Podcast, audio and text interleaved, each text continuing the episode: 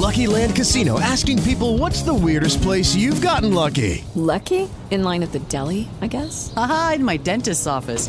More than once, actually. Do I have to say? Yes, you do. In the car before my kids' PTA meeting. Really? Yes. Excuse me, what's the weirdest place you've gotten lucky? I never win and tell. Well, there you have it. You can get lucky anywhere playing at LuckyLandSlots.com. Play for free right now. Are you feeling lucky? No purchase necessary. Void where prohibited by law. 18 plus. Terms and conditions apply. See website for details.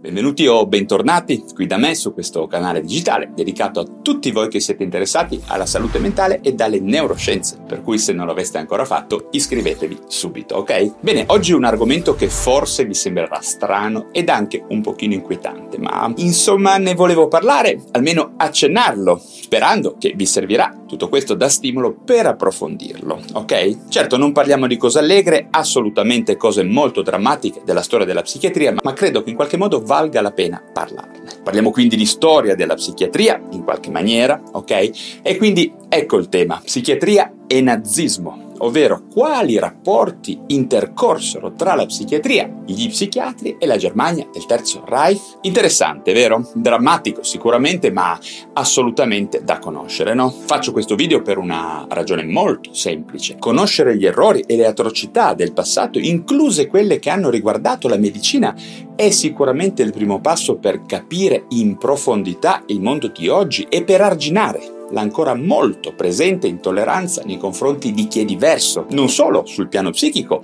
ma anche culturale, economico e sessuale. E quindi a malincuore, e sicuramente con un po' di vergogna per la classe medica a cui appartengo, vi dico che ci furono sicuramente legami molto forti fra gli psichiatri ed il nazismo e il fascismo anche negli anni 30 e 40 del secolo scorso. Legami che portarono a delle morti, a delle vere e proprie stragi, in realtà di persone affette da disturbi psichiatrici. Ma di cosa stiamo parlando concretamente quando diciamo che la psichiatria e gli psichiatri furono, sia nella Germania nazista, ma purtroppo anche nell'Italia fascista, testimoni e collaboratori diretti di veri e propri crimini contro l'umanità? Non so se siete a conoscenza di un fatto storico incontestabile, ovvero che a partire dal 1934, tra le vittime del nazismo, ci furono anche molti pazienti psichiatrici e disabili psichici e fisici di varia natura.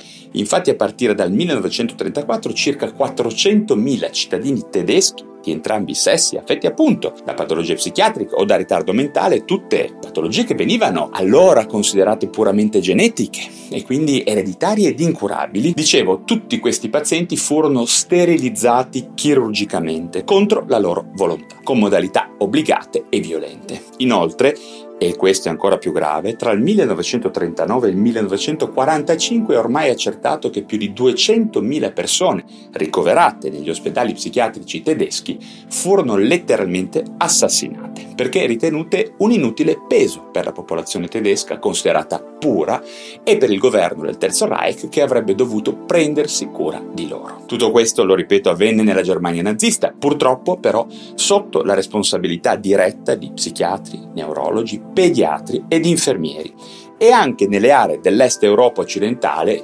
occupate dagli eserciti del Terzo Reich, decine di migliaia di pazienti polacchi e sovietici furono vittime di questi stessi crimini. Potremmo dire banalmente che in molti degli psichiatri dell'epoca semplicemente si mostrarono completamente asserviti alle richieste del governo, abbracciando delle pseudo dottrine scientifiche che strizzavano l'occhio all'eugenetica bella e buona e, diciamola tutta, all'intolleranza ed al razzismo. Solo a partire dagli anni Ottanta ebbe inizio una elaborazione lenta, per la verità, di quanto accaduto e infatti nel 2010 la Società tedesca di psichiatria, sotto la presidenza di Frank Schneider, riconobbe ufficialmente la responsabilità della psichiatria tedesca per i crimini commessi. Ma adesso veniamo alla nostra Italia, dove anche lì negli anni 30 purtroppo la posizione della Società Italiana di Psichiatria, una delle società scientifiche più antiche del mondo, di fatto si schierò a favore e aderì al regime fascista e nel 1938 Arturo Donaggio, il presidente di allora della SIP, apparve tra i firmatari del Manifesto della razza, come uno degli scienziati razzisti che cercarono di dare una veste pseudoscientifica alle inquietanti posizioni teoriche appunto sulla cosiddetta razza pura. Donaggio morì nel 1942 e, nonostante la società di psichiatria avesse visto come molti suoi esponenti ebrei fossero stati licenziati per motivi razzisti e poi anche perseguitati e deportati con le loro famiglie, nell'immediato dopoguerra non ci fu di fatto alcuna revisione critica delle sue posizioni o ammissioni di colpa. Infatti Donaggio venne purtroppo ancora ricordato per qualche tempo come un grande presidente. Infine è poco noto il fatto che negli ultimi anni del secondo conflitto mondiale furono circa 30.000 le persone ricoverate negli ospedali psichiatrici italiani che persero la vita a causa dell'inedia e dell'abbandono abbandono, in una sorta di disinteresse senz'altro connesso anche ad una visione razziale e discriminatoria della malattia mentale. Le vittime della sterilizzazione forzata, i sopravvissuti ai centri di uccisione i familiari di questi pazienti assassinati ricevettero in ogni caso uno scarso sostegno anche dopo il 1945. Certamente la cosa che colpisce sul piano storico è che i concetti di inferiorità e difetto genetico continuarono a lungo a essere influenti e presi in considerazione sul piano accademico, non da tutti, ovviamente, ma da molti scienziati e medici per diversi anni. È inquietante pure ricordare come presso molti istituti psichiatrici di Europa i tassi di mortalità tra i pazienti rimasero elevati anche nell'immediato dopoguerra per cause non troppo difficili da immaginare, direi. Una specie di inerzia ideologica che fece ancora molte vittime e infatti numerosi medici e infermieri direttamente o indirettamente implicati negli omicidi dei pazienti psichiatrici continuarono purtroppo a lavorare a lungo negli ospedali psichiatrici di tutta Europa. Anche molti ricercatori che avevano partecipato a questi stessi crimini continuarono tranquillamente la loro carriera per molti anni. Per molto tempo, infatti, le vittime non furono riconosciute come persone perseguitate dal nazismo e lo voglio ripetere soltanto a partire dagli anni Ottanta iniziò a prendere forma una commemorazione pubblica delle vittime e di riconoscimento storico di questi orrori. Ok, credo che il senso di questo mio video sia senz'altro quello di gettare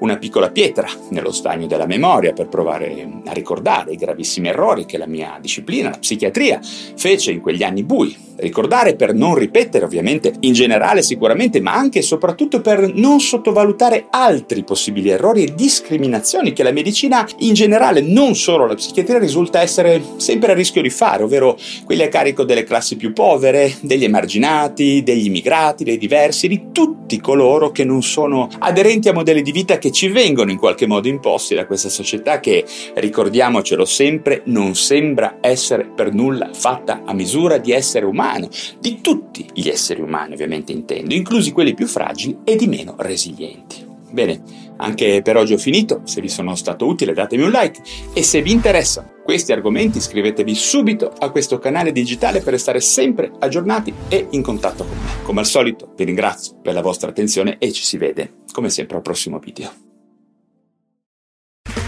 Ok, round 2. Name something that's not boring. Laundry?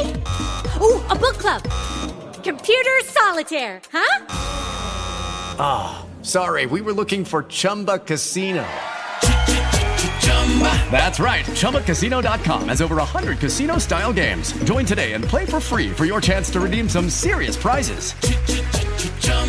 ChumbaCasino.com. No purchase necessary. Full prohibited by law. 18 plus terms and conditions apply. See website for details.